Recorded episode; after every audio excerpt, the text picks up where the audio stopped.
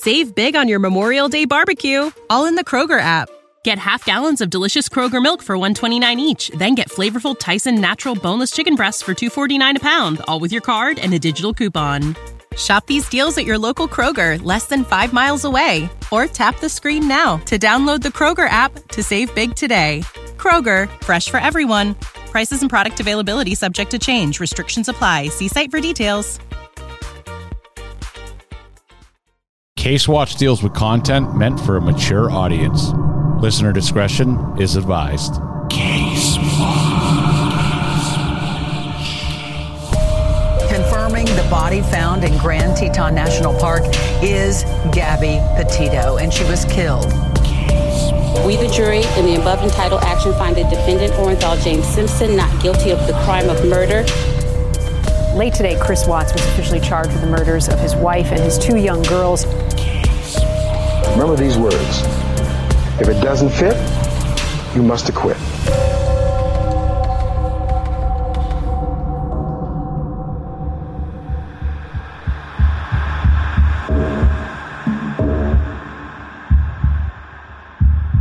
So I creep, yeah, just creeping on the down low. It's your fellow masshole creep here, Britt, transplant from Massachusetts, currently in Virginia, and you're watching Case Watch. How's it going, everybody? I'm Mark. And I'm Charity. And this is a, a little bit of a different Case Watch episode that you guys are probably used to. You may have remembered a while ago that we feel very strongly about domestic violence and what can and will go wrong, unfortunately. And this will be episode number one that we're doing in the domestic violence. So we have a special guest. Her name is Carrie Ann Conady, and she's on here to talk to us about a very important case. Let's all give her a warm welcome. Carrie Ann, thank you so much for joining us. And Thank you so much. A, I know this is very stressful for you, so take your time and the floor is yours. What would you like to speak with us today about? Thank you so much, Mark and Charity, for having me. Um, let me just start out by first sharing that I learned about you and your podcast initially through Facebook, and it caught my attention because you were speaking about uh, Gabby Petito's case. And in the experience and tragedy of that with Gabby, it brought back a lot of memories for me because I lost my sister Kira to domestic violence, homicide.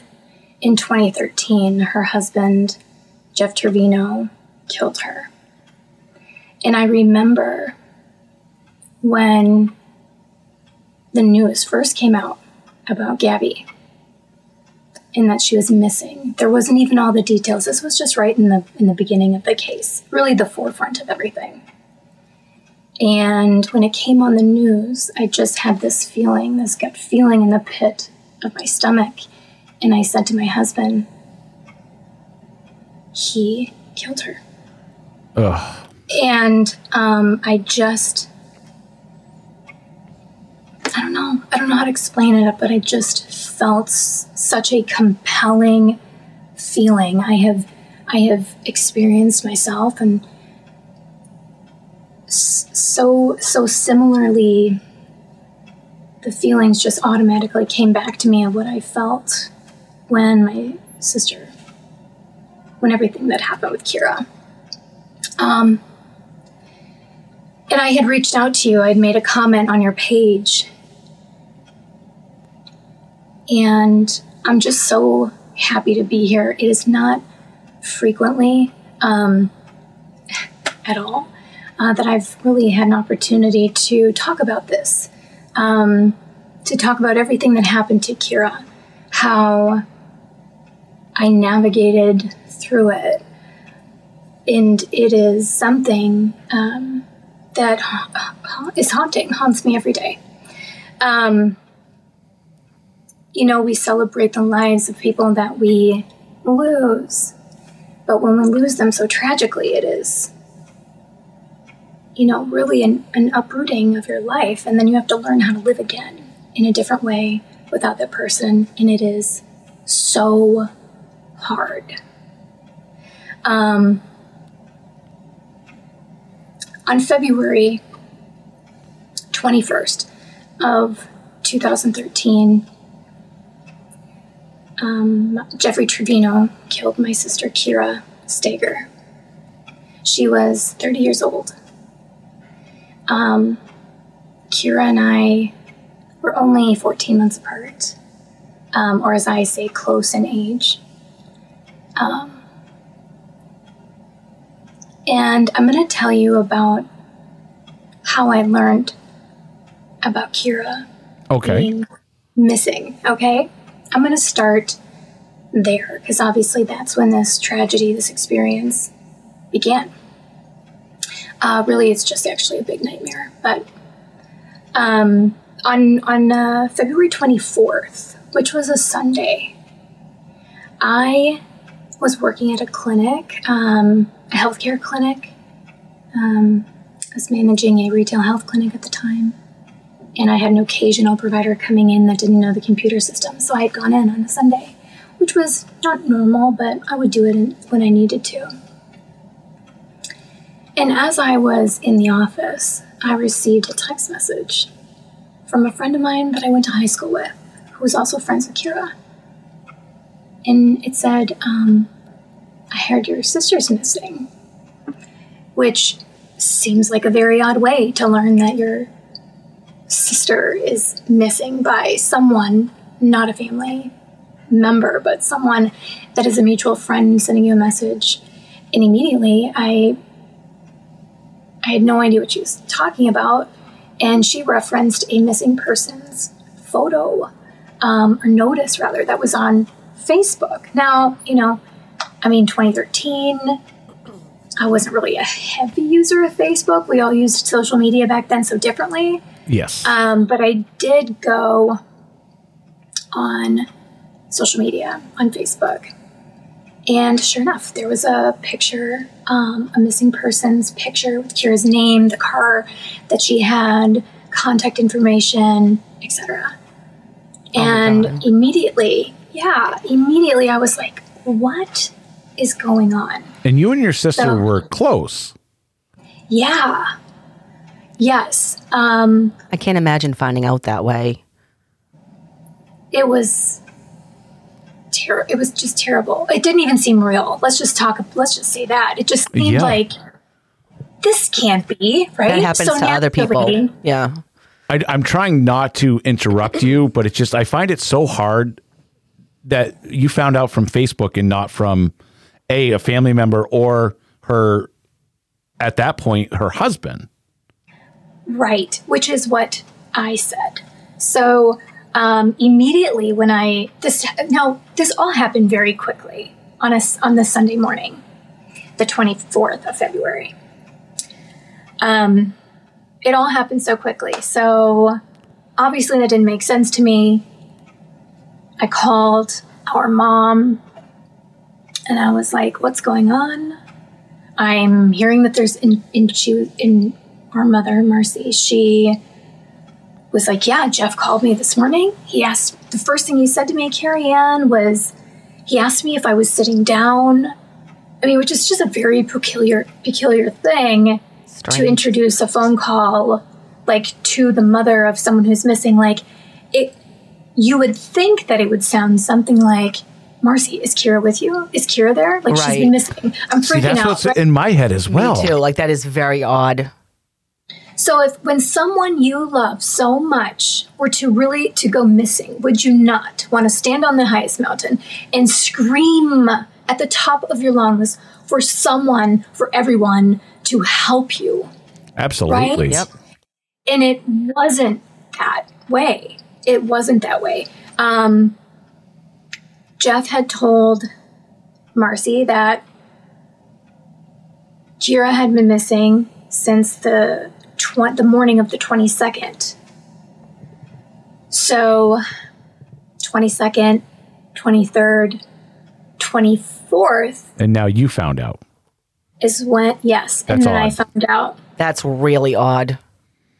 So, what was interesting is Jeff made a missing persons call to the police department Um, he had put the missing persons report under her maiden name. Oh, wow.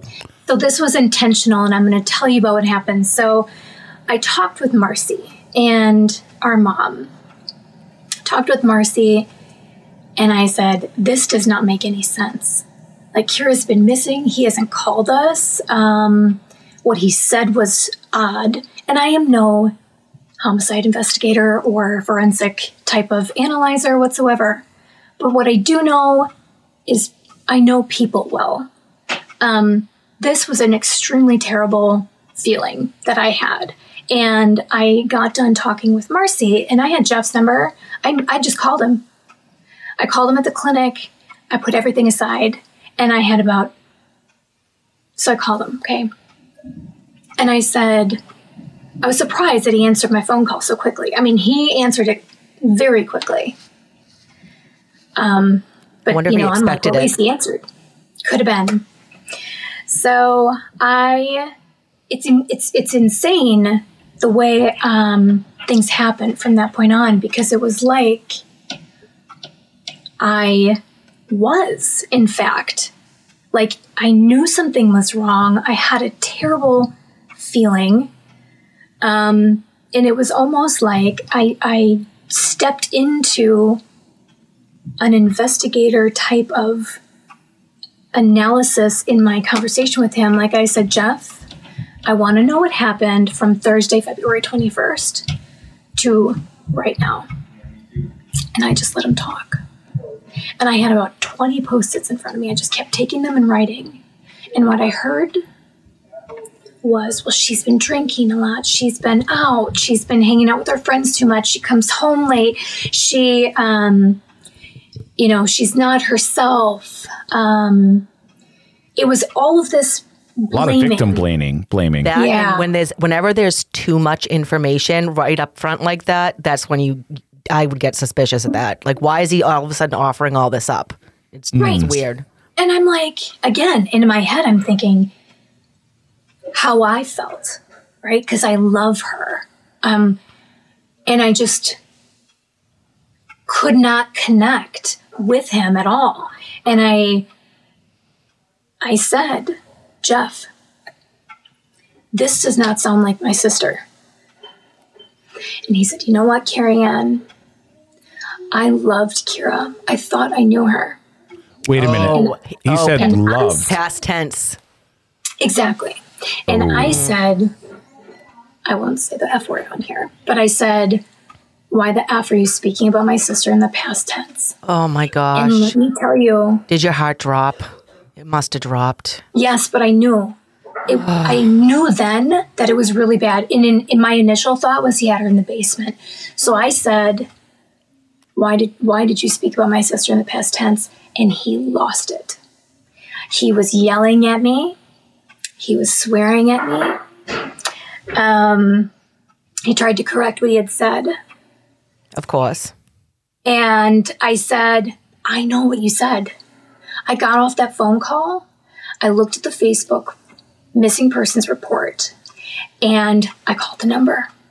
I called the number that he set up for a missing persons report. I called the number. And they answered, and I said, I'm Carrie Ann. Um, I'm, I'm Kira Steger, Kira Trevino's sister.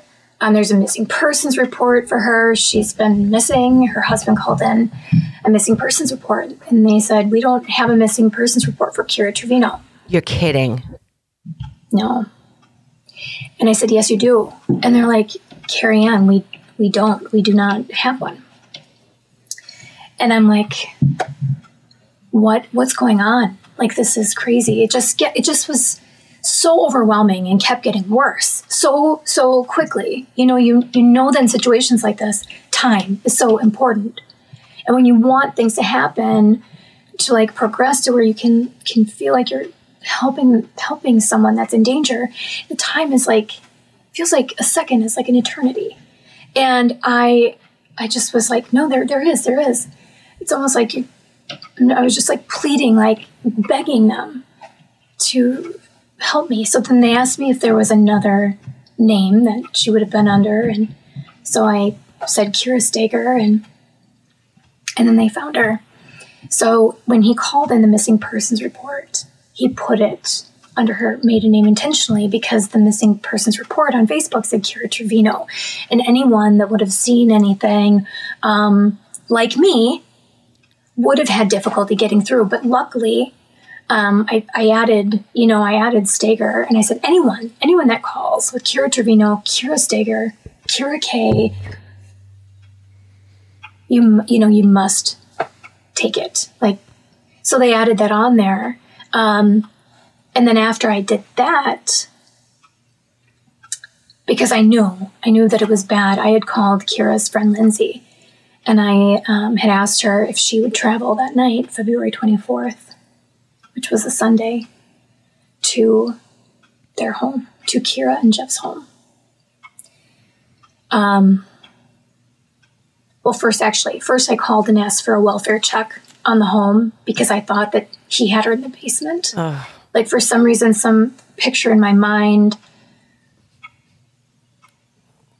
was so compelling that, like, that he had her downstairs in the basement. You, you know, your mind does so many crazy things. Not, not crazy. I guess it's it's not crazy. It's relative to to the experience of a traumatic experience. It's it, it's actually really reasonable, but um,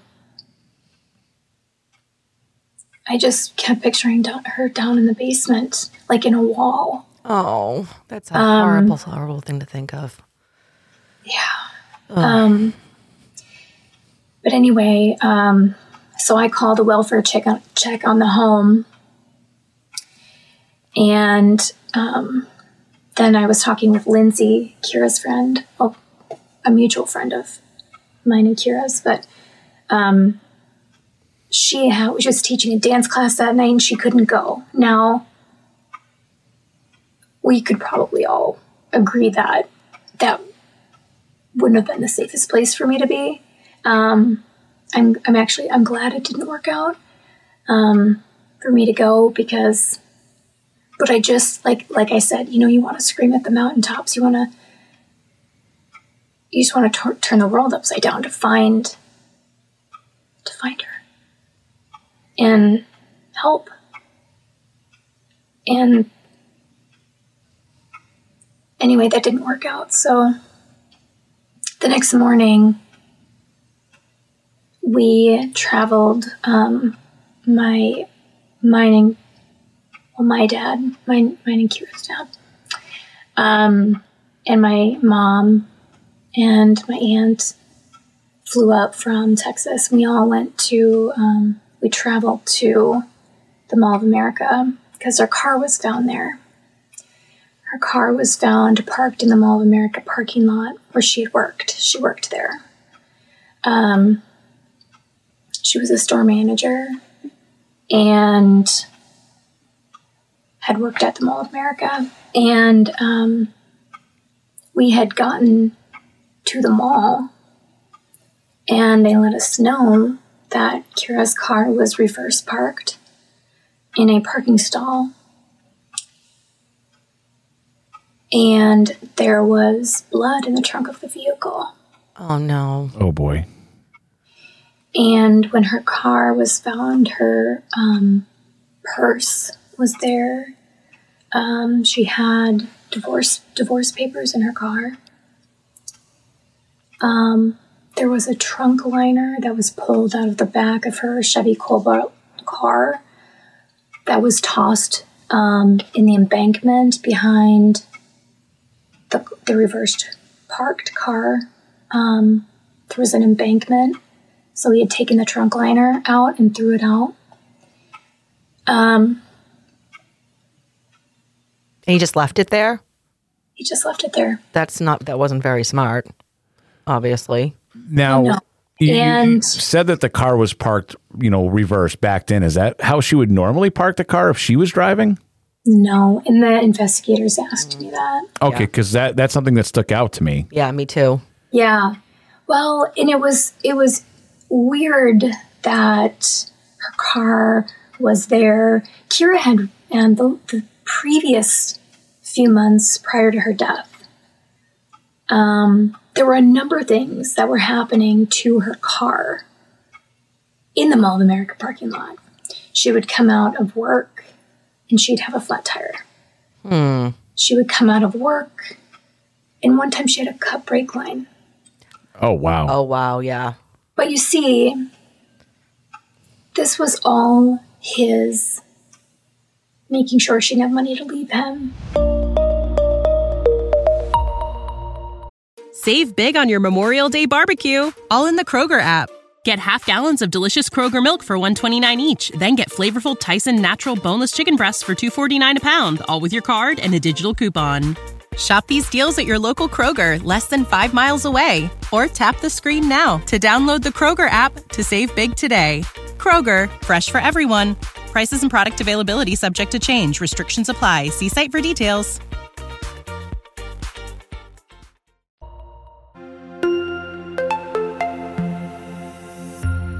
Things weren't going well. They were um, separated but living in the same house. And um, it, it wasn't going well. Uh, two weeks prior to her death, she called, Kira called our parents and asked them for money to get her own place because she didn't have a lot of extra money. And they both told her that they didn't have any money Ugh. to give to her. That's really, really sad. Yeah. Um, but I, it just, it just was terrifying. So we were there, we were meeting with the detectives. I mean, I saw where her car was parked. We were there for a few days. It just was unbelievable. When they did the welfare check on Jeff, um, the police came to the door and he had a bunch of cleaning supplies behind him. Oh my gosh. Oh wow. So he had um, he had been cleaning. Um, so February twenty first, he had killed her. Um, he then, I believe it was the next day, went and picked up his daughter. They had Jeff had a daughter who was in, I believe, middle school, and he picked her up from school, brought her home, made jambalaya, and was cleaning the house with her there. Oh, Oh my my God. god. I, I, oh my god. This is psychotic behavior. Animal. I was just gonna say this is an animal. Did the? I, I'm. Sure, I don't want to jump ahead for you, but were the police actively like? Did they take him in? Um, not at that time. They did get Okay. a search warrant and everything. That's right. Um, They'd so have the- to go the steps. Yeah, so the next few days, um, everything happened so well. I mean, slowly but so quickly. Um, they got, I think, obviously, because when they did the welfare check, and s- they saw, you know, that he had cleaning supplies and everything else, and um, again, his affect, his behavior just was off. It wasn't what we know or how we would react if one of our loved ones were missing. It just was so flat um, and rehearsed. So, um, over the next few days, so they did get a search warrant. They searched the home. They luminoled the home. Um, when they were lum- luminoling the home, you know, and that's that stuff like on, you know, like the murder whatever shows, Oh, yes. whatever that they that shows blood with the with the black light. Um, so they did that, and they found blood all over the home. I had seen some of the photos of Oh the no. um, and they, it's it's it's believed that he had killed Kira in their bedroom. Um, what he did was, um, move all of the, after he cleaned everything up, cleaned the carpet, wiped things down, he moved his bed over what was the outline of Kira's torso in blood Oh my god. My God. over that spot on the carpet. Now, to the naked eye, you wouldn't see that, even even with right because he had cleaned it. Oh yeah. But you could see, you know, like when you move your furniture yeah, you can kind of see those little spot a long divots in the carpet. Yeah.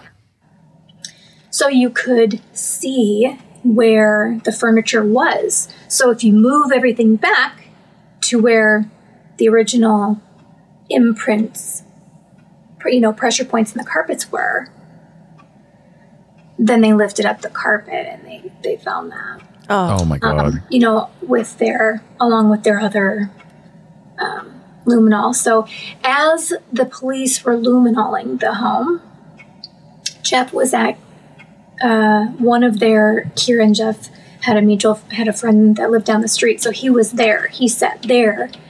Um, and he kept saying things like, well, what if, you know, Kira, Kira's, sometimes Kira gets bloody noses.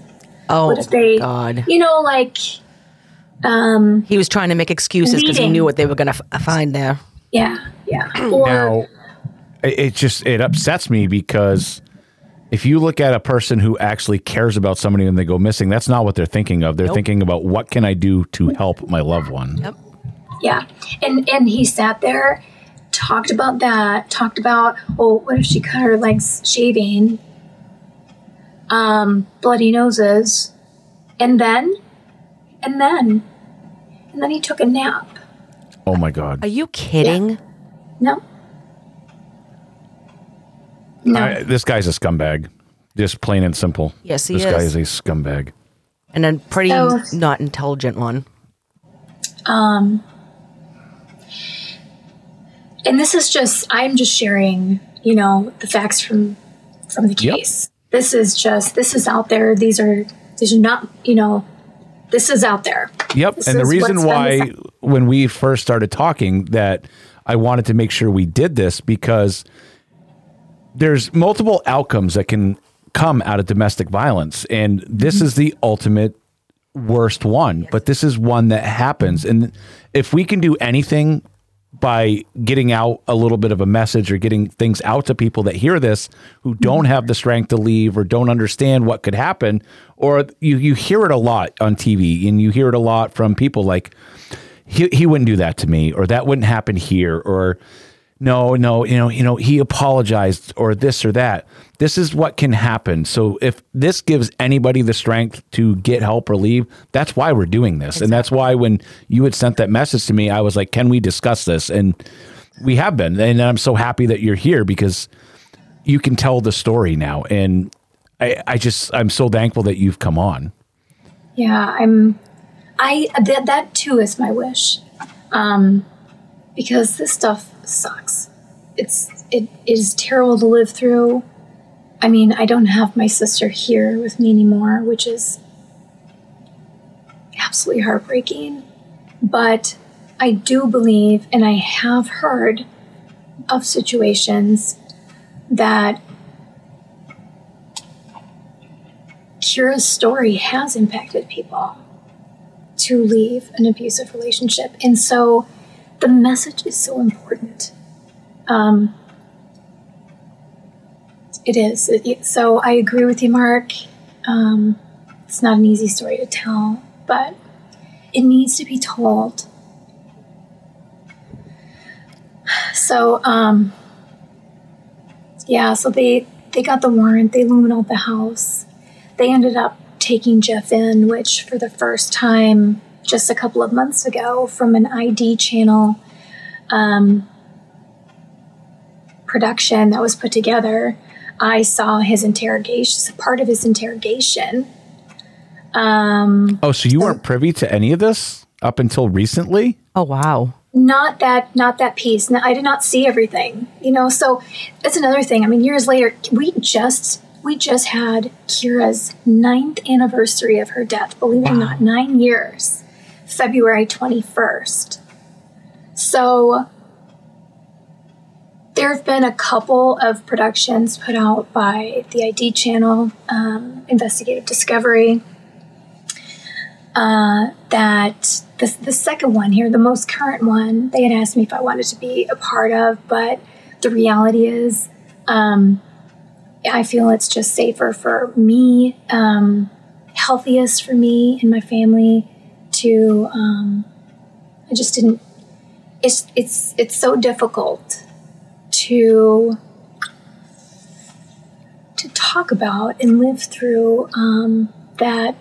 And when you see these productions and there are people that are acting as the person you knew Yeah. Yeah. and loved, it's really difficult to to watch that. Um, and so I just, it's just better for me if I continue working on advocacy and education than stressing myself out. Um, you know, to being a part of that. I think that there's probably you know some really good, very congruent um, purposes. You know, for making that production. I just, it's just not for me personally to participate in. That's all. And I understand that. Yeah, me too.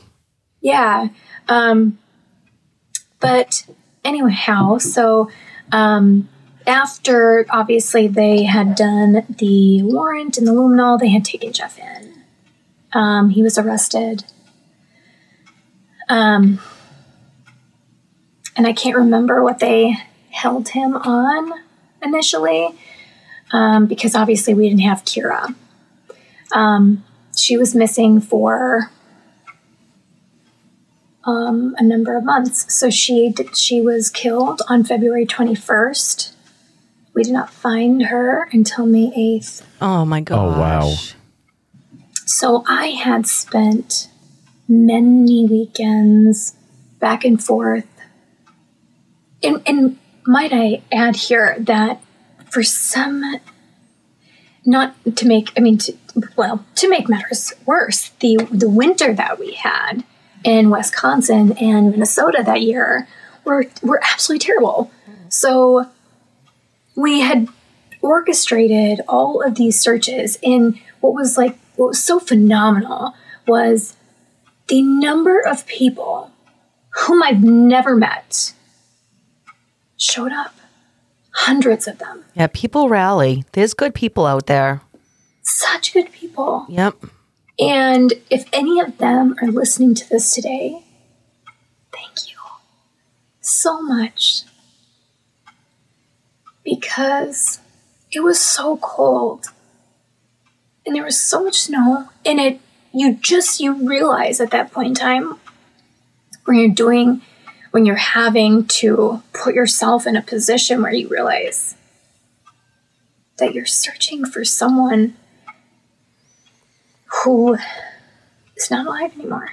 We were told that. We were we were told that based on the amount of blood in the home that Kira would not be found alive. That's horrible. That is so horrible.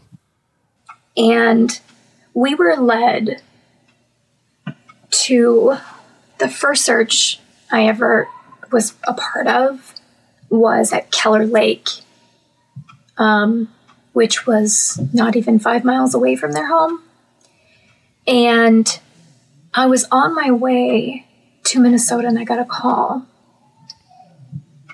that something had been found at Keller Lake. And my granddad and my uncle um, had flown up from Louisiana, like just for this, just for this um, particular search to just start searching.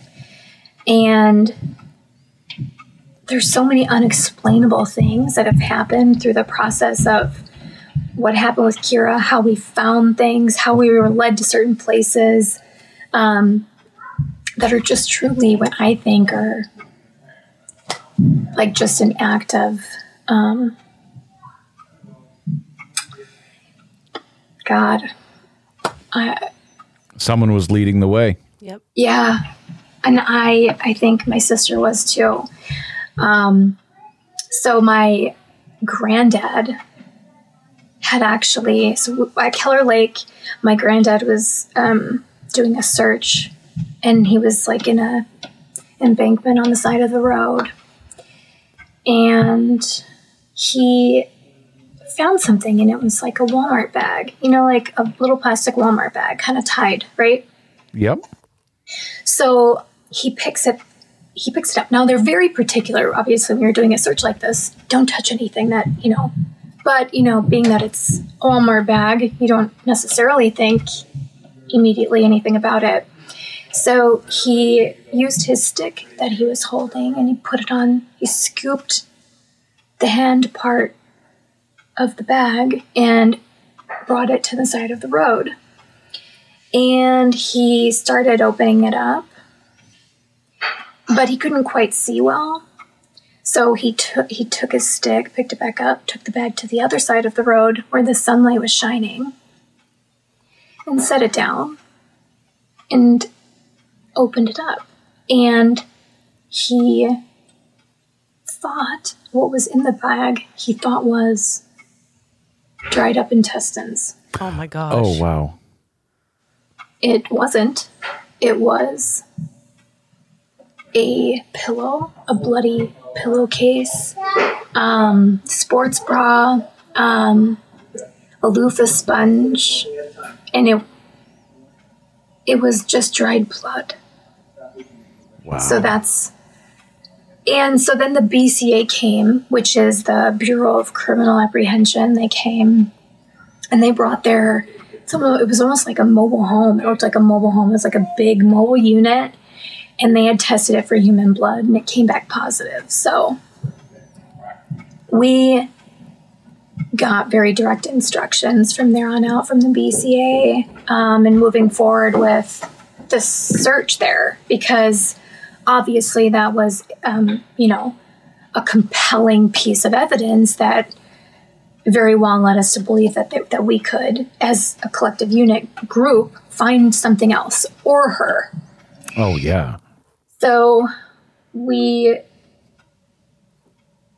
you know we we got together and we coordinated you know this group to go east this group to go west north south like we just needed to cover coverage of the whole area.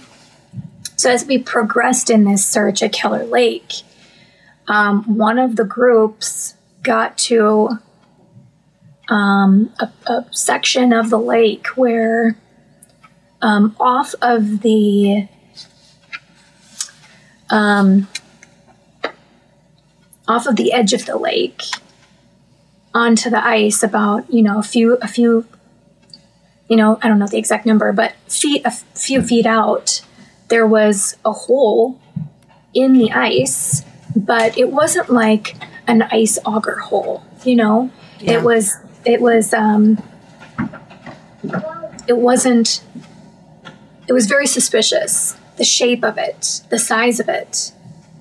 Um and what happened from that point was the in, the um, investigator unit, police unit that was covering the case, um, ended up bringing in a cadaver dog to that site. And when a cadaver dog, at least to the best of my knowledge, um, when they detect um, a deceased person, they react by sitting. Um, and the dog sat. Oh, man. Oh no. And well, you know, what? I want to. I, want- I this is a, I, there's a really important piece I, I I left out here. I want to tell you what led us to Keller Lake. For the, it was a tip. It was a tip on the tip line that led us to Keller Lake, and the tip was a woman was bartending, um, working at like a bartending restaurant kind of thing, and she was on her way home. So it was late. Um, you know, it was after bar close, and she was driving past um, on the road overlooking the lake, and she said that she had seen what looked like two people carrying a rolled up carpet over the lake. Two people. Two. Okay. It's interesting. Very. Um, so we that's what that's where the tip, the first tip that led us to Keller Lake came in. So that's why we were there, was because of her tip. Now, when I got there, after my granddad had found these, you know, articles of evidence or I don't know. I don't like calling them what they really are. So there you have it articles of evidence. Um, when I got there, the woman that made the tip was there. And she, she, uh, one of Kira and my friends, um, Nikki, it was me and Nikki, um, Nikki's husband Justin, and we were just standing there and we were talking to her. And she, the woman was asking, like, where did Kira live, like, from here? And, and I was explaining that it was just, you know, a couple of miles away. She said, oh, you know, I grew up over here.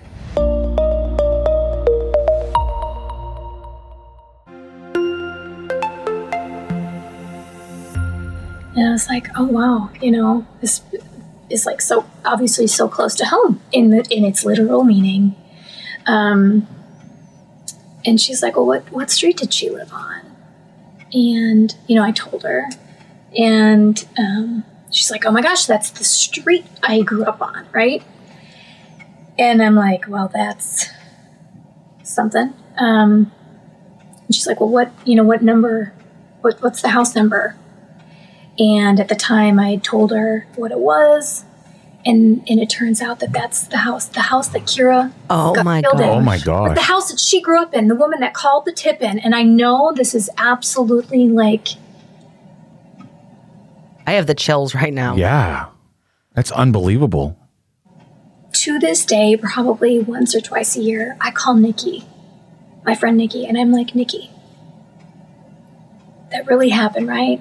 Like that, because it's so, your mind, like, So much of a so- coincidence. It's so much of a, like, Yeah. it's so much of a coincidence. And when your mind and traumas, all these things are happening, you're like, okay, but did I get that right? Like, is that, and, and I just, to this day, it just absolutely boggles me. Um, That is some sort of divine intervention Definitely, right that there. was is thinking the same thing. unbelievable. And it was just like, wait a minute, what? No, like I just, di- I don't even know. It just brings me to being speechless. To, to every time I think about it. Um, so the woman that called in the tip, she actually helped. She stayed. She helped search for a while, and it just was something, something else. But we had searched weekend after weekend. Um, the cadaver dogs they ended up flying in cadaver dogs from all over the United States, many of them. And we, as a group, we everyone, you know, everyone then were, were bringing their ice augers like to Keller Lake because we genuinely thought that he put her in there. That he put her, you know. So I mean, we had we had divers. The lake was so shallow; it was a very shallow lake.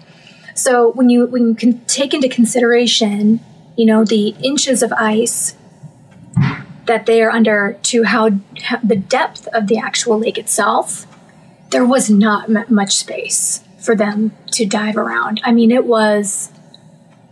They went. They they um, ended up taking turns and whatnot, but we didn't we didn't find her there. Um, but when we were done searching at that lake, there were hundreds and hundreds of ice auger holes that all of the community came together to so that we'd have different points of like contact throughout the ice for the dogs to to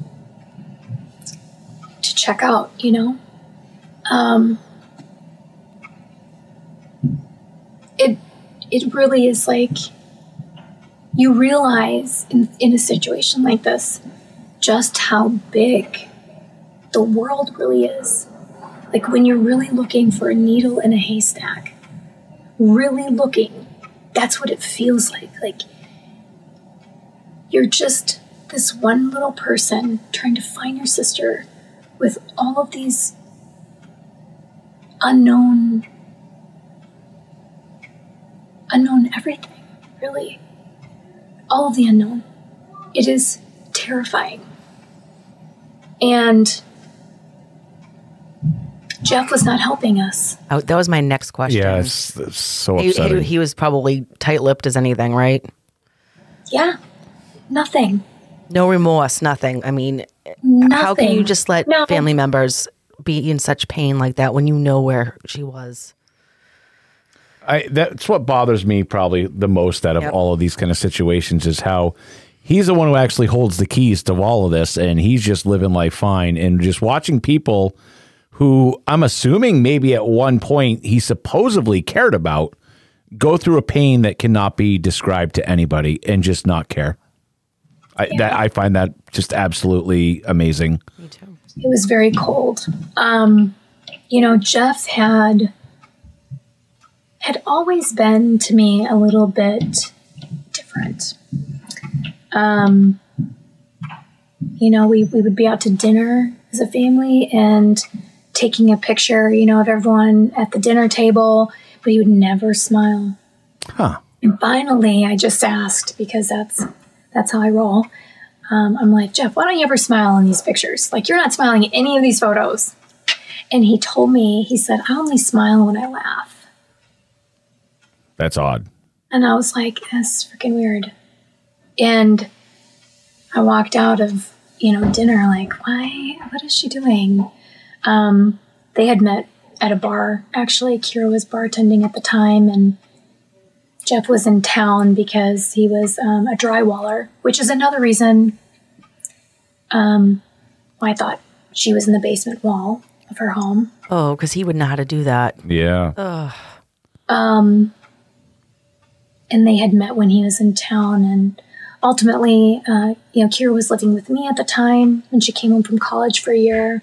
I let her live with me. Um, and they started dating, and she went to Minnesota and started working there. And they moved in together, and um, you know, later got married. And then I just I didn't see her as much anymore. He certainly you know, kept kept her to himself. Yeah, we've more heard this a lot. Yeah, th- this kind of follows the same MO you hear a lot. Yeah. Um, How long were they together in total? How many years do you think? um, I don't remember exactly. I, they got married in 2008, I believe. Okay. You know, it's I I haven't even thought about that for so long that Yep. I don't. But they were. They I were don't together. blame you for never wanting to think of him again. I know. I don't blame you at all. Yeah. Well, I get to think about when he gets out of prison um, on June 26th of 2031. He'll be 60 years old, but we'll get there in a minute. Oh my God. Wait, Um, you, you said gets out. I think we all need to show up at that hearing. Yeah. That is horrendous. Unacceptable. Oh my so God, you know, there's it's, no it's reason like he should be not allowed. only right. It will not only that not only we as a family have to live this trauma. Yep. We've lost Kira. We have to live this trauma, and now we have to be afraid of his getting out of prison. And how? I mean, I I calculate how old will my children be? Oh, I bet. Um, and he, I know, I mean, I will never forget how mad he was with me on the phone, and I had to stand in front of a judge and testify about that. And he did not like it. And Wow. I live in fear. As you It is- should. Yeah. It is, um, it's a it's a terrible feeling to not ever be free of that kind of fear. Um,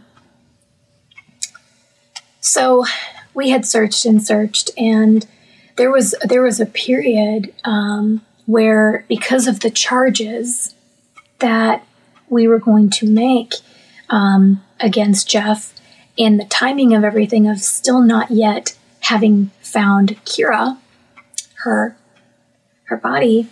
Um, there was a point where because of like something with like double jeopardy law and this and that, like we almost had to let him go, like let him out Oh my god! of God. jail.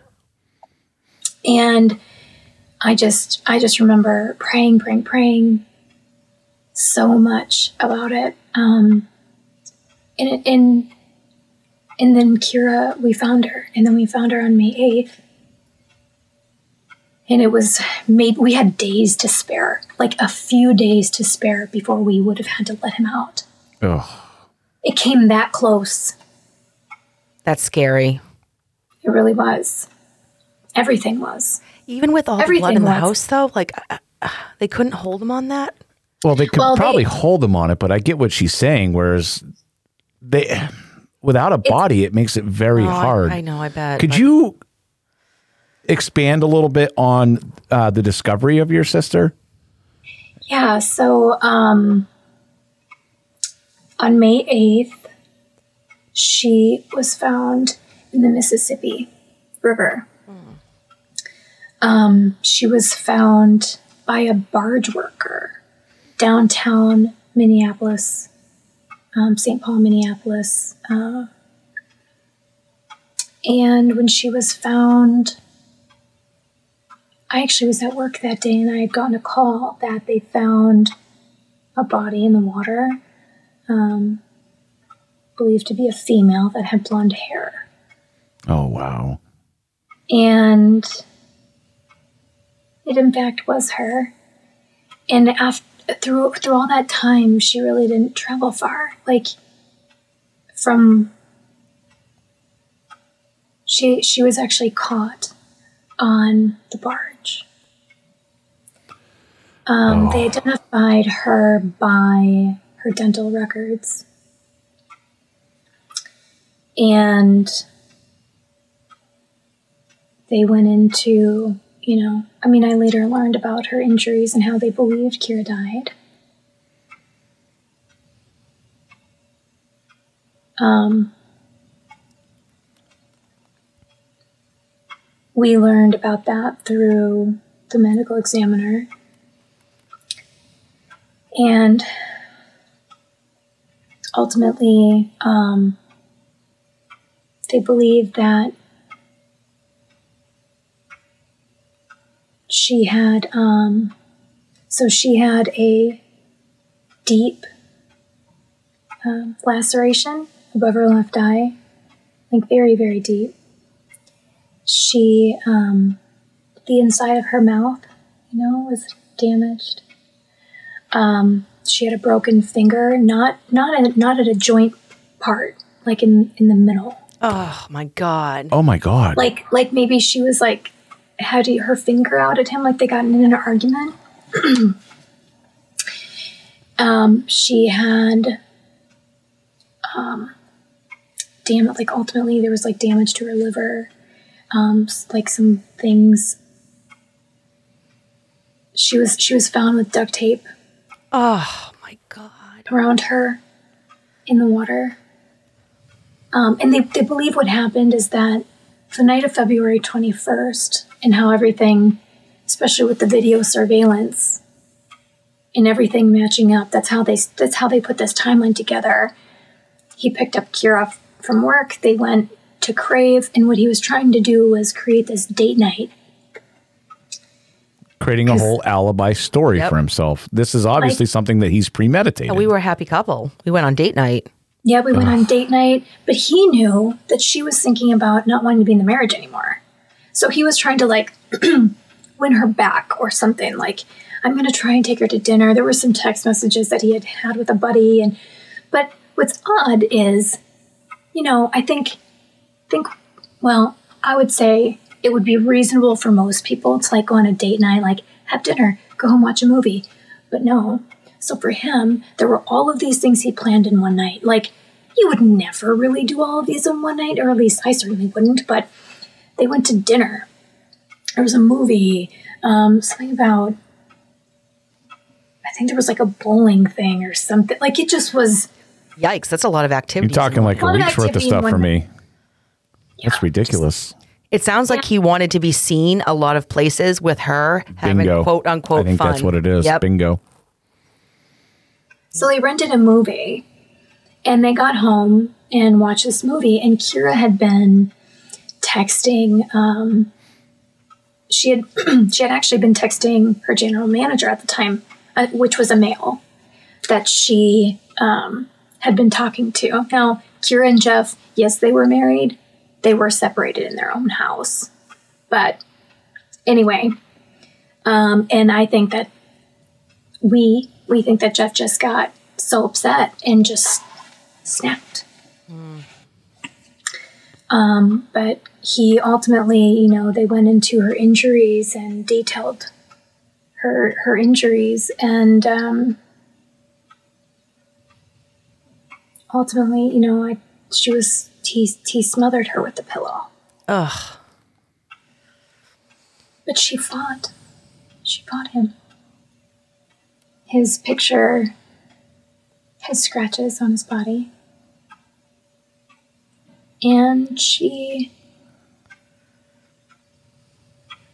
I know that she fought really hard. This is horrible. Um,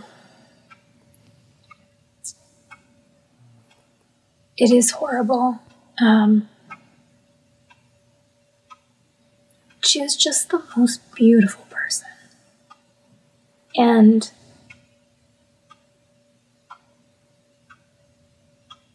it's really difficult to have her not here for so many things. And um, I had wondered, you know, and continue to wonder for so many years now. You know, you think, did she, did she hurt for a long time? Um,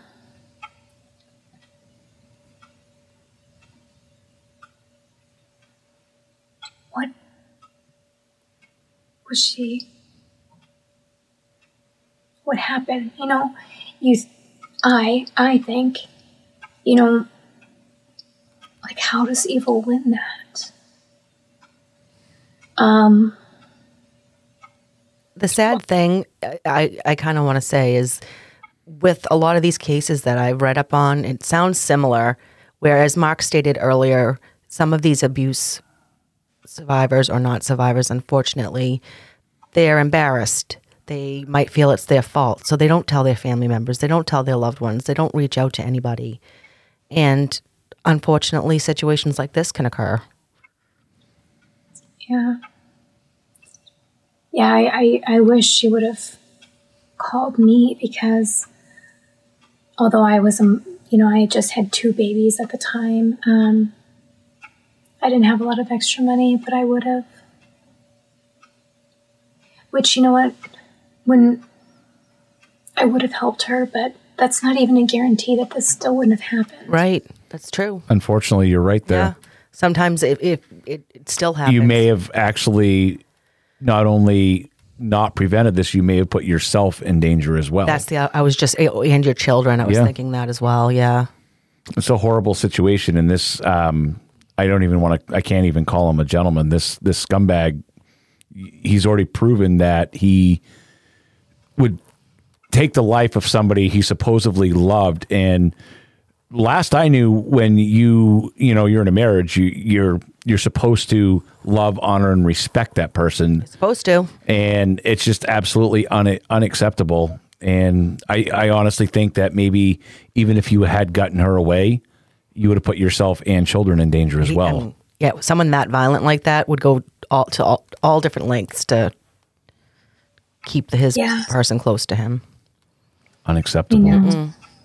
Mm-mm. Nope. which you know i i know i know who he is that's why it's so much on my so much on my heart and it's so much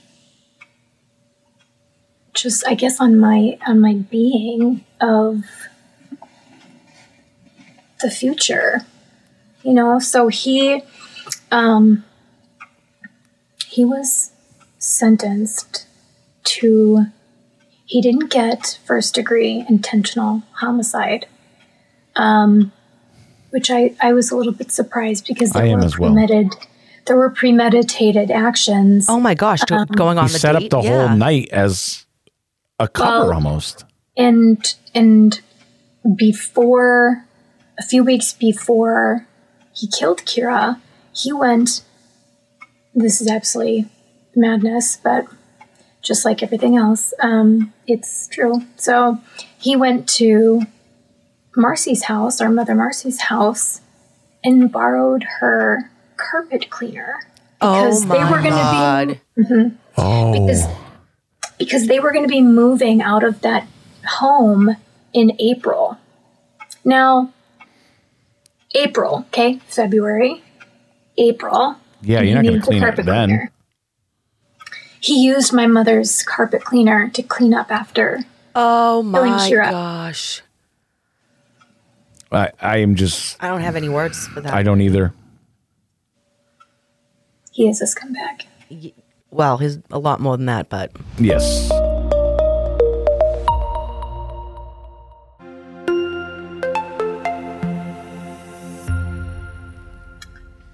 So he got, he was sentenced to 27 and a half years how? in prison. How does this happen? This is unacceptable. Well, and get this. So the defense was originally asking, so he got second degree unintentional murder with three accounts of aggravating factors, which was also considered by the judge, which then um, allowed for what's called an upward departure, which is an additional um, additional sentencing because of these uh, components. And for second degree un- unintentional murder alone in the state of Minnesota, it's seven to 10 years in prison. That's it? I'm sorry, the whole unintentional That's that was component of this is unacceptable. There- There, was every bit of intention here. Oh yeah, my God. I agree. You don't also hold a pillow under over someone's face. No, that Correct. Mark, you've said this many, many times. When that, that's a very personal way to kill somebody. Absolutely, it is. Yep. It's it's a position of authority. It's a position of power that Yep. you're exerting over somebody else. Yep. This is and maybe for the better. I I, I I I hate saying it like this, but maybe for the better. We don't know all the exact situations because this is, probably was a lot worse than Yeah. we we actually know. Yep. And this is horrible. And I can't. This is why I'm so happy that you're able to tell your sister's story because this is a story that hopefully will end up helping somebody. Yes. It's just unacceptable. And I I was slightly familiar with your sister's case because when you had first reached out to me, I did the quick Google search and stuff like that. And then once you said you were willing to come on, I said at that point, I didn't watch the show. I didn't do any additional Yeah. research on it because neither. I wanted to hear the story from you in an unbiased form. And this is absolutely unbelievable. And I, I'm just happy that you're able to tell the story and basically advocate for people all over the, the world, basically. Yep. I just can't believe he's going to get out. That threw me for a loop when you said that. I I- this is this is unacceptable. It is unacceptable and it, it's, it throws me for a loop too, still. I mean, imagine, I don't know. I don't even want to say that to you. Is there anything that can be done to keep him in there? Is there any? I, I, I get apparent. They told me that we'll get updates. Um, they may put him like on an ankle bracelet or something. Oh my Honestly, I don't god! But There has but to be some sort of like something that- petition or something. I mean, my gosh, this is not Well- acceptable. You Well, if there's nothing that we can somebody. do for him, hopefully maybe we can do something in, in honor of your sister that Yes. maybe helps change these laws and allows us to be this he should never see the light of day again. Nope. He should never leave the grounds of that prison alive. It's unacceptable. No, I don't understand how that. You know, and each state is so different. I mean, some states have capital punishment. Some people, Yeah. like it's so different. Um, but it's just it re-victimizes us as a Over and family over. Yep. and over and over again. Now is that Um, date set in stone or is there a possibility Yeah. of like release early? Well, I believe so. So you know, they do get time off for good behavior. That's what I was wondering Yeah. because it's not even me. as much. So, and then it could be like early release on parole or this is what this is. This is not okay, guys. This is not acceptable. No, I don't. I, I don't know, Mark. You know, I I was just, you know, I have a I have a a cardboard box with every newspaper clipping, every all of the materials. I have a booklet of the actual trial, like dictation, you know, stuff. Um, and it's gross. The you know the defense paint, painted this picture of not only did he kill her, but then his defense attorney made her look like a person she was not. Which it was. That makes me so mad when they me do sick that. when they do that. They're trying to make it her fault. Unacceptable. Right. Just that's totally they, they blame the victim. Yep. unfair. I mean, I mean, truly creating just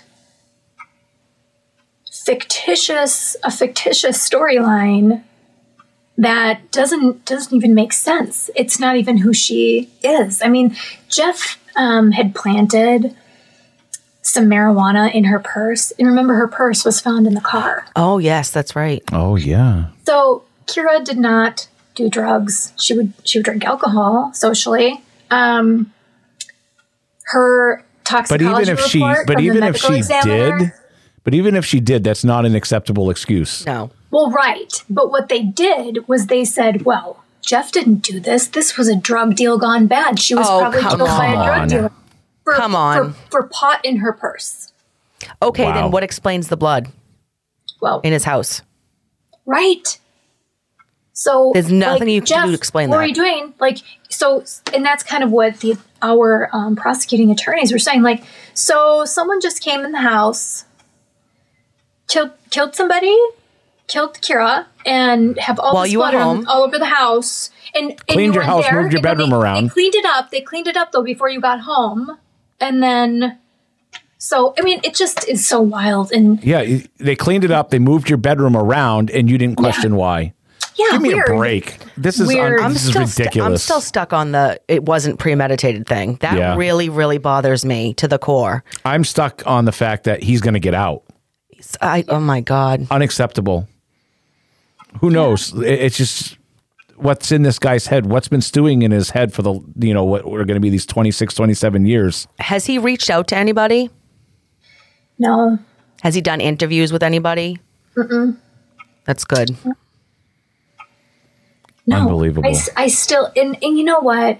Um, well, I'm gonna I'm gonna get to like some things with his family in a little bit, but um, so he yeah, so he was sentenced. I do want to share that when the sentencing hearing occurred, um, I had an opportunity to um, read an impact statement to Judge Castro and um, I, I'm going to read that here today.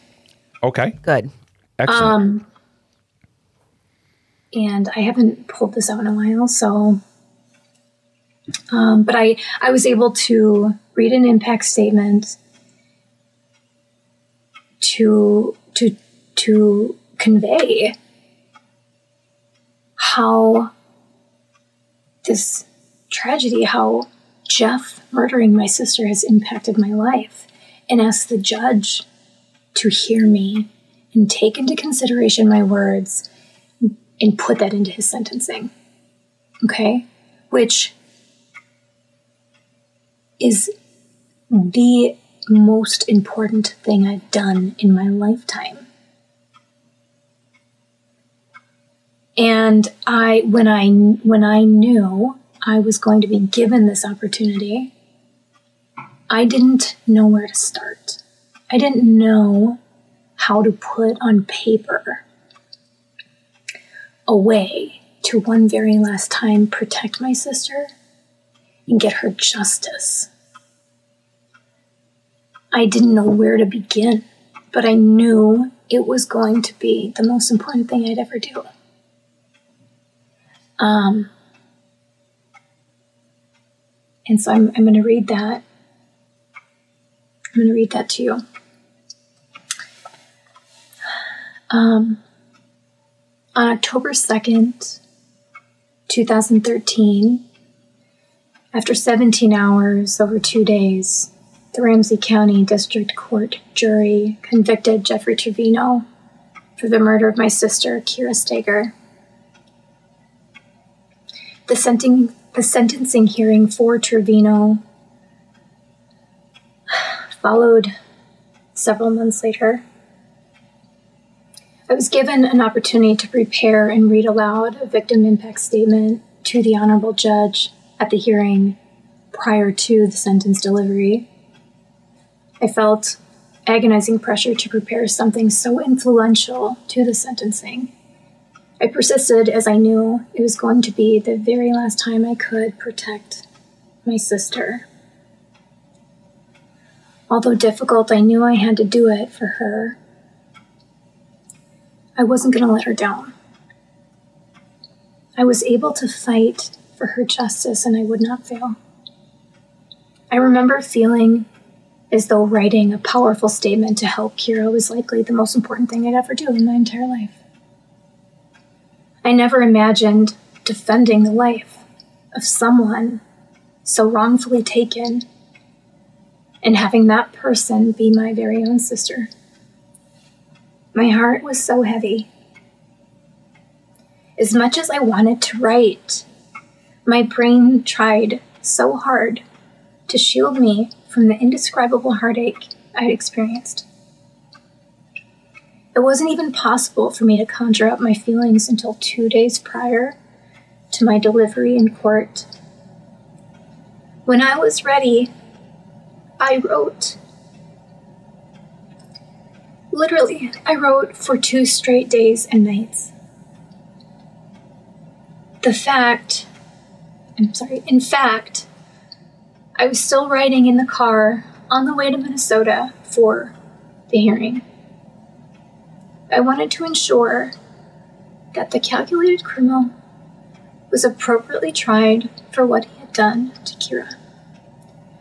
I put myself out there in a statement I wrote about how Kira's murder had impacted my life. I wrote, I wrote my heart out. I let the love I have for my sister pour out of my soul into my mechanical pencil and onto my floral stationery. Many tears flooded my eyes, often having to blink to clear my tears so I could see my paper again as it waited for me so patiently. While in court, to preface the reading of my statement, I asked the Honorable Judge if I may approach the bench. He agreed. As I took my gentle steps up to the bench, I knew that Kira was holding my hand. I asked the judge if he would please look at this picture of Kira and me while I read my statement. He agreed, and I walked back to my post. I grabbed both sides of the podium and I began to speak with conviction. The sound of my own voice startled me. It was a sound, a tone I had never heard before. I kept reading. I read my statement from beginning to end. I was strong. I delivered a message my sister deserved. I was proud of myself. I knew wholeheartedly that I had helped her. I felt that I had, in a sense, saved her from the very evil lurking among us in the courtroom. I'm still so sad to have lost Kira so tragically and unfairly. She was such a beautiful, wonderful woman. I miss her every single day. She is still alive in my soul, and I can still hear the sound of her laughter. I hope I never lose that. Each year on October 2nd, I'm thankful that the monster is found guilty and is in prison where he belongs.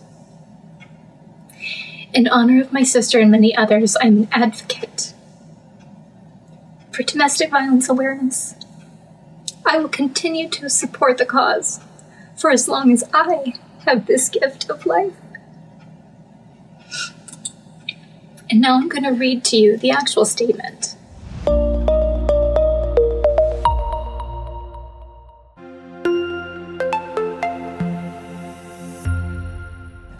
Good afternoon, Your Honor. My name is Carrie Ann. Kira Steger was my sister. Kira and I were 14 months, close in age. We shared a special bond, similar to that of twins. We were very intuitive to each other. Kira and I shared only 348 months and 29 days together before Jeffrey Trevino took her life. I went into work the morning of February 24th, 2013. My day was supposed to consist of office work and looking forward to getting home to seeing my kids. Until I received a text message saying I heard about your sister. Not understanding what that meant, I went searching for answers. I then logged onto Facebook to find a missing persons report of Kira. In a clinic full of patients, I yelled, Oh my God! I just stared at the missing persons report in disbelief. Panic set in and my fingers shook, barely able to dial the numbers to call my mother. When I reached her, she confirmed that Kira was missing. Jeffrey Trevino had called that morning and told her that Kira had been missing for three days. I immediately was struck with confusion, trying to make sense of what was going on in the midst of my shock. I tried to grasp onto any bit of information that could help. Hopeless, desperate, I called Jeffrey Trevino. He was of no help.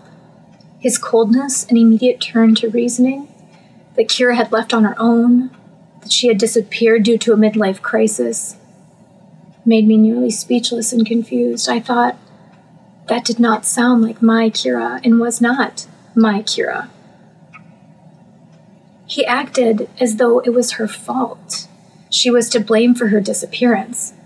Such disgusting accusations, and I felt he was lying.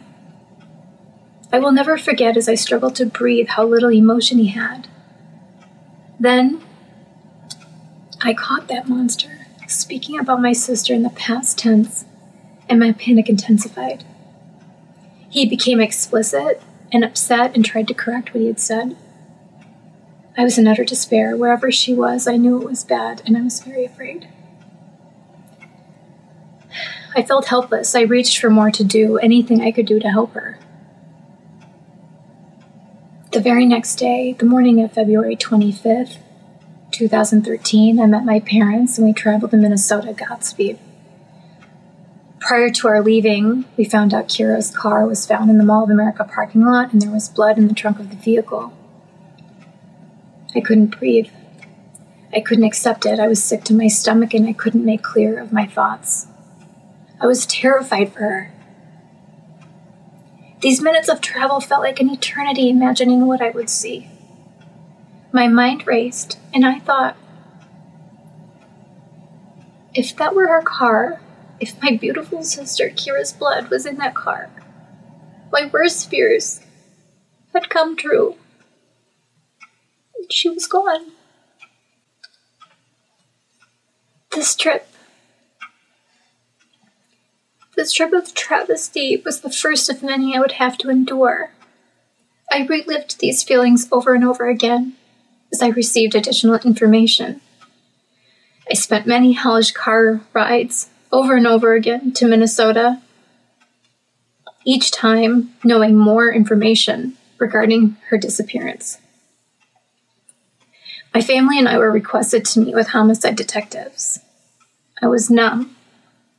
I wasn't ready for what I was about to hear, even though my intuition had already broken me. My family was told that my sister Kira would not be found alive based on the details of their investigation. My family and I wept with extreme sadness. I could only imagine all of the possibilities of horror that she had gone through. And that she was gone forever. The relay of loss was just the beginning of her nightmare.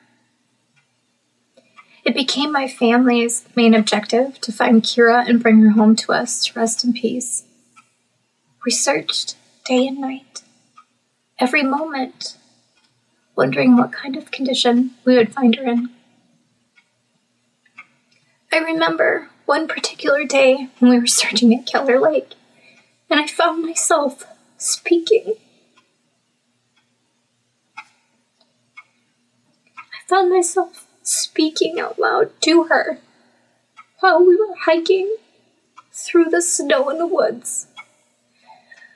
Hoping I would get some direction, I whispered, Kira, where are you?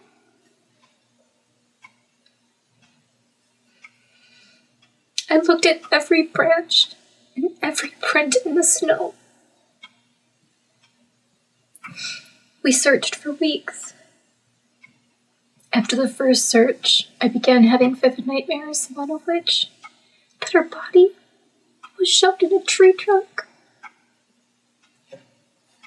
Thereafter, every tree I saw that was tipped over, every log I thought her fragile body might be able to fit in. I crawled on my hands and knees in the snow looking for her, all the while hoping she would talk to me. I was so focused on trying to find her that it didn't sink in. I was looking for my sister's dead body. Looking back, I wonder what if it had been me that would have found her. I wasn't prepared for that. But I had to look for her. There were many weekends spent axing at the ice, moments in time that I will never get back. I have lost my jo- I have lost so much joy from these experiences. All the while this was consuming my life, I had a life that was feeling the devastation of it all at home.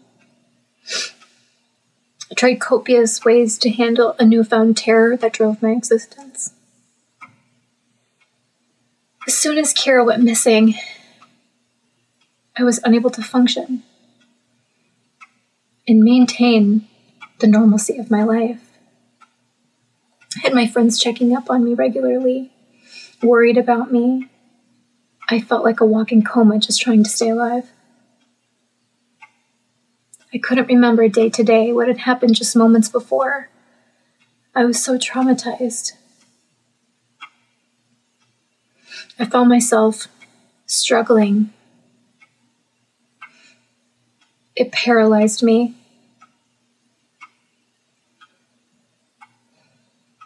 Possibly the worst effect was a strain on my ability to be the mother that I was used to being for my two beautiful children.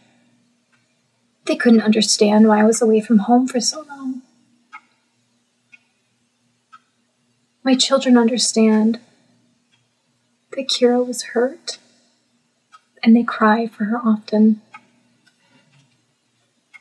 They are children, so they are limited to understanding. They are confused like we all are, but more so. They will have the burden of this tragedy on them for the rest of their lives. Infectiously affecting their development as their minds are being molded. I fear the day they are old enough to discover what really happened to their beloved Aunt Kira. I fear the day they are old enough to not only realize how terrible people in this world can be, but that one of those disgusting people took their Aunt Kira from them. Not only will they suffer from this, but our entire family will miss having Kira in our lives for so many important moments. It's still unreal that Kira won't get to see her niece and nephew graduate at kindergarten, let alone watching them receive their high school diplomas. I have to think that not only will Kira miss out on her niece and nephew's milestones, but Kira will also never get to have her own kids. She will not be able to use those motherly instincts and skills to have her own babies and watch them reach their own milestones. I would have so much. I would have so enjoyed sharing experiences of being a mother with her. I never imagined I would be growing older without her. And the Christmases and birthdays will pass. Instead of her beautiful smile lighting up the celebration, there will be a hole where she should be. A hole that will be constant and painful for the rest of my life. Jeffrey Trevino had months to confess that he murdered Kira. As the trial was delayed not once, but twice, Jeffrey Trevino had months to tell the truth, and he intentionally did not. He made my family suffer as we tried so desperately to find Kira and anxiously awaited the trial. We were consistently disappointed by his selfishness and neglect. If Jeffrey Trevino is the honorable military vet the defense says he is, then why has he displayed such dishonesty and disrespect to his wife and his wife's family? This murder was not a crime of passion. Jeffrey Trevino is military trained. He has been trained to have behavioral control as well as, as well as control of emotion and rage. This monster is a calculated criminal. He used his training as a weapon to commit and conceal the murder of my sister. Your Honor, Jeffrey Trevino intentionally murdered my sister. He deserves no mercy. He is a monster that robbed my sister of her life, her freedom, her dreams, her family, her happiness. With consideration of these factors, give Jeffrey Trevino the maximum sentencing of 30 years, 360 months. I only had the luxury of spending 348 months and 29 days with my sister Kira alive and well. For the safety of our family and others, put Jeffrey Trevino in prison where he belongs with maximum sentencing. Thank you. Wow. Ladies and gentlemen, that right there is a statement from a brave woman. Yep. Carrie Ann, you did your sister justice. And then some. You, you are brave. That is what bravery looks like. Yep. Absolutely. Unacceptable I that no it was words. only that you, you had to beg to even get that much time to get a maximum sentence of Just 30 years. just that. Mm-hmm. Mm-hmm. It's unacceptable. I have questions for you, if you don't mind. Yeah, absolutely. I wanted to mention that the the 27 and a half years that he ended up getting. That's right. He didn't um, even get the 30. No, Did he get time served? Is that why? yeah. Oh, I hate when they do that. So um, the with with that sentencing and that upward departures I had mentioned before, that's unprecedented in the state of Minnesota. It's this was a big that this Kira's case was a big case, and I am just. I mean, it's it's very strange to say I'm grateful that he got that because I think he does deserve much more. I get what you're saying. I do. He could have gotten much less. He- what he But saying. Could he, have. he he could have gotten seven to ten years. I, I couldn't imagine that. Uh, that would have been even more disgusting than the 30 years. I- And the, I- aggra- the aggravating factors were, you know, causing pain and anguish to family. And I'm Mm-hmm. paraphrasing, um, you know, hiding a, a body. And, and, and the other one was something along the lines of like deterring police or something like that. well, yeah. And what about withholding truths? You can't. Let, let's not forget the fact that he took the life of a beautiful individual. Yep. That should be number one here. And and forced to drag her name through the mud with fake allega- uh, allegations. That's the worst. I hate Here's that. the problem that I have that we haven't touched on yet. And it's something that's been in my head and it makes me wonder because so my girlfriend, we're not even married and I absolutely love her family and they love me. Mm-hmm. and my family loves her family, and my family loves her. Right. What I what I don't understand is where was his family in all of this? Where were they? What were they doing? What were they doing to help? That's like right. I'm so confused on that aspect because mm. if my girlfriend went missing, my family would be going crazy trying to find her. Right. They they would be asking all the questions. Yeah. Yeah. And I just I don't I don't get it. So that that's one of my big questions for you, Carrie. And what happened here? Yeah, that's a great question. In fact, um, I I don't recall the Trevino family ever coming up doing any searching for Kira. Wow. Um, that could be outside of you know my knowledge, but I've I had gone to a good number of searches and I don't recall that. Um, they loved Kira so much. Jeff's family was so good to Kira. They loved her so much. It is not even, I don't even have that in question at all. Um, I think the loss of Kira was devastating for them too. I mean, in, in, you know, what attracted me to your, with your post about Gabby and Brian, the Petito, you know, case was I had mentioned my comment was something like, yeah, these families have lost a son and a Yes. and Yeah. a daughter. You know, they have both lost someone. Um, and this was, I think that's something You know- that goes unnoticed to some people that they're both families suffer and it's Right. horrible. Right. And, and, you know, regardless of, you know, what ended up happening with Brian or if he was, you know, would have been caught and gone to prison, that is still a loss. Going to prison is still a Yes. loss of a child. And, and I really feel for their family. Um, I, I, I, I believe they, to the last of my knowledge, they believe of his innocence, which is um, surprising uh, to me based on all of the evidence in the case and um, charges, etc. They think that he they believe the story of Yeah, it's the Yeah, drug that- deal going bad and that I- blood I in the don't house wasn't from her. You know, and I, I, don't think it's know. what- wishful. I agree. I was, yeah, I was it's, I think the it's same more thing.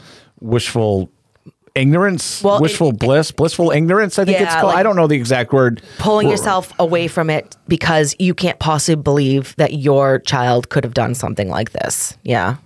Yeah, but the Yeah. evidence I should know. speak differently. right and you know um right so there's there's the evidence right and um i i could see where i mean i, I don't even, i guess i can't even say that i'm not them i don't know what they're thinking and feeling i don't think they want to believe that their son would do something like that but i genuinely know for uh, with a hundred percent certainty that they loved Kira and that the loss of Kira is absolutely devastating to them.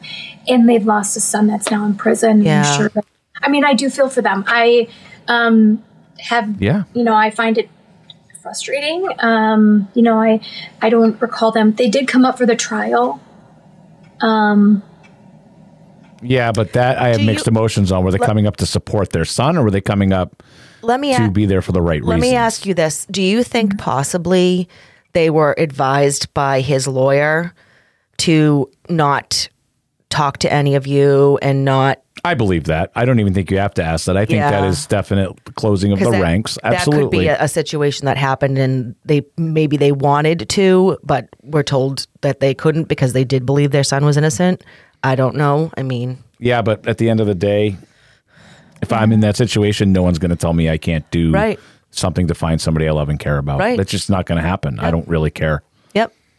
It's unacceptable. yeah, I mean, that could be. They could have been given that advice. I just am not, obviously, I'm not privy to that. Right. But um, have you had any communication with them since?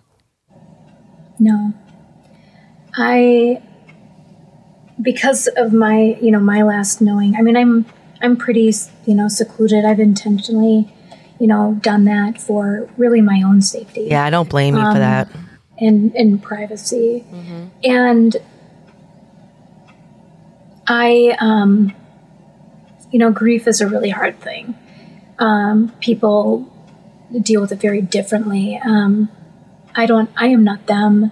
I'm sure. Um, this has really uprooted and changed their lives as well on many levels too. Um, I, you know, my message, you know, really would. It's just really hard. It's just really hard. This is just. It's a terrible tragedy. Um, I appreciate the way they've shown my sister, their family, um, has shown my sister so much love, and she loved them. And I'm sure this is really hard for them. This makes it hard. Absolutely. Um, looking back now, after all this is said and done, do you did you think you saw some warning signs maybe that you didn't know were warning signs?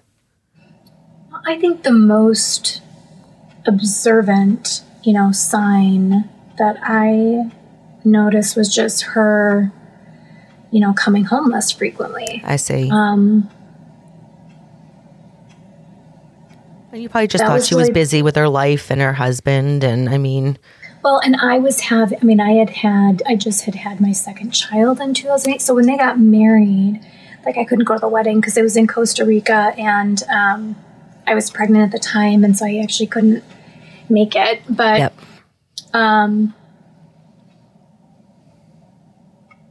I don't know. I just, she just didn't come home as much. I mean, she would, she, when she would come home though, like she'd have sleepovers. She was so fun. Um, you know, she'd wear like, she came over one time, she had this like onesie cat in the hat. Oh, um, cute. like full adult, you know, sleeper jammy on. And like, we all had, we had a sleepover with my two little kids and Oh. that's, that's Aunt Kira, you know, Yeah. she is just, has the most beautiful soul. And, and I, when I say that I would have loved to been, you know, have, have an experience of, of being a mother with her. Um, I mean that, but You were robbed of that. That's Yes, that's the worst part. Yep. yeah, it's just so many of those little things that, you know, you, you think, oh, I wonder, or I'd love to share this with her. I'd love to be in this moment with her. I wish she was here for this.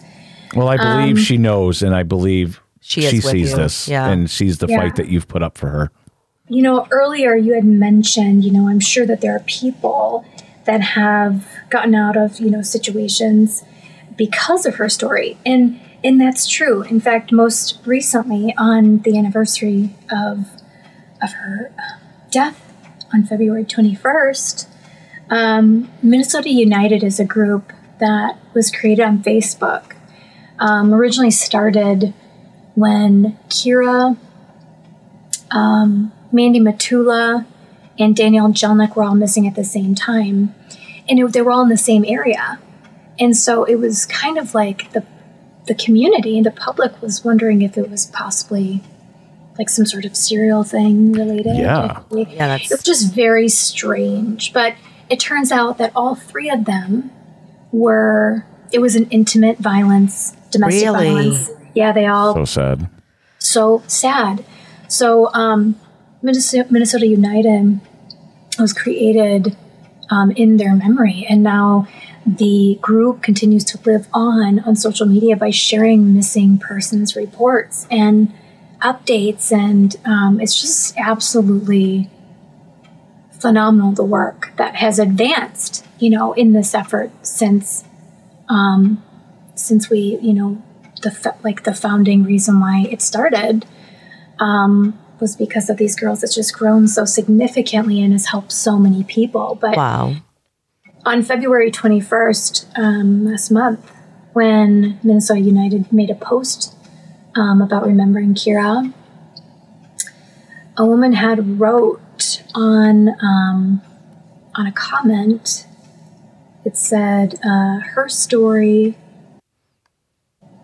and of the others is what helped me get away from my abuser. I drew strength. Yeah, I drew strength from them and planned my escape. So thank you for sharing their stories. Because of them, I survived. Wow, that is amazing. That's powerful. It is so powerful. It just goes to show that in tragedy, there can be some light that comes out of it. I know as we get ready to wrap this episode up, there's a lot of stuff that numbers that we give you websites to visit, any of that. The only one of significance that I can even think of mentioning today is the National Domestic Violence Hotline. It's 1 800 799 7233. 1 800 799 7233. You can also send a text stating start to 88788. Guys, there's nothing more that we can really say on this. If you see something, say something. If you see somebody who's suffering, reach out to them. They may be embarrassed and not want to talk about it, but just let them know that you're there. Just be careful how you approach things because you don't know if they're being monitored or how they're being monitored, and you you just don't understand and you don't know. Carrie Ann, I cannot thank you enough for coming on and telling us the story of your your wonderful and amazing sister. Like it it's an absolute pleasure to have you on. I, I like I said, from the bottom of me and Charity's heart, we thank you for coming on and sharing this case. And if it just reaches one person, that's it. Just one person. I feel like we've done something. Thank you so much for coming on today. And I also want to say thank you for sharing your personal account of it because a lot of times you hear the story of the, the victim, you don't hear the story of Yeah. the family members, and that's so important. And I know how that- hard it was for you. And uh, my gosh, I mean, uh, to say that I, and I know Mark feels the same way because I was looking at him. Um, we are so touched by this, and I will never forget, Kira. I promise you never. And we so appreciate you sharing this story. Thank you so much for saying that. I'm I am it's important for me to be here. I want to thank you for giving me this time and for letting me speak. Um, for letting me speak. Thank you. And please, yes, thank you for saying that you're not going to forget Kira Charity Never. because Absolutely. that that touched my soul so much and and i i do this for her and for for everyone else like speak up and say something reach out there are so many resources there's local resources there's state resources there's federal resources and please speak up because we must break the cycle of domestic violence This is a great start. Guys, thank you for joining us today. Carrie Ann, thank you for coming on and sharing the story. And we'll see you on the next episode. Have a good one, guys.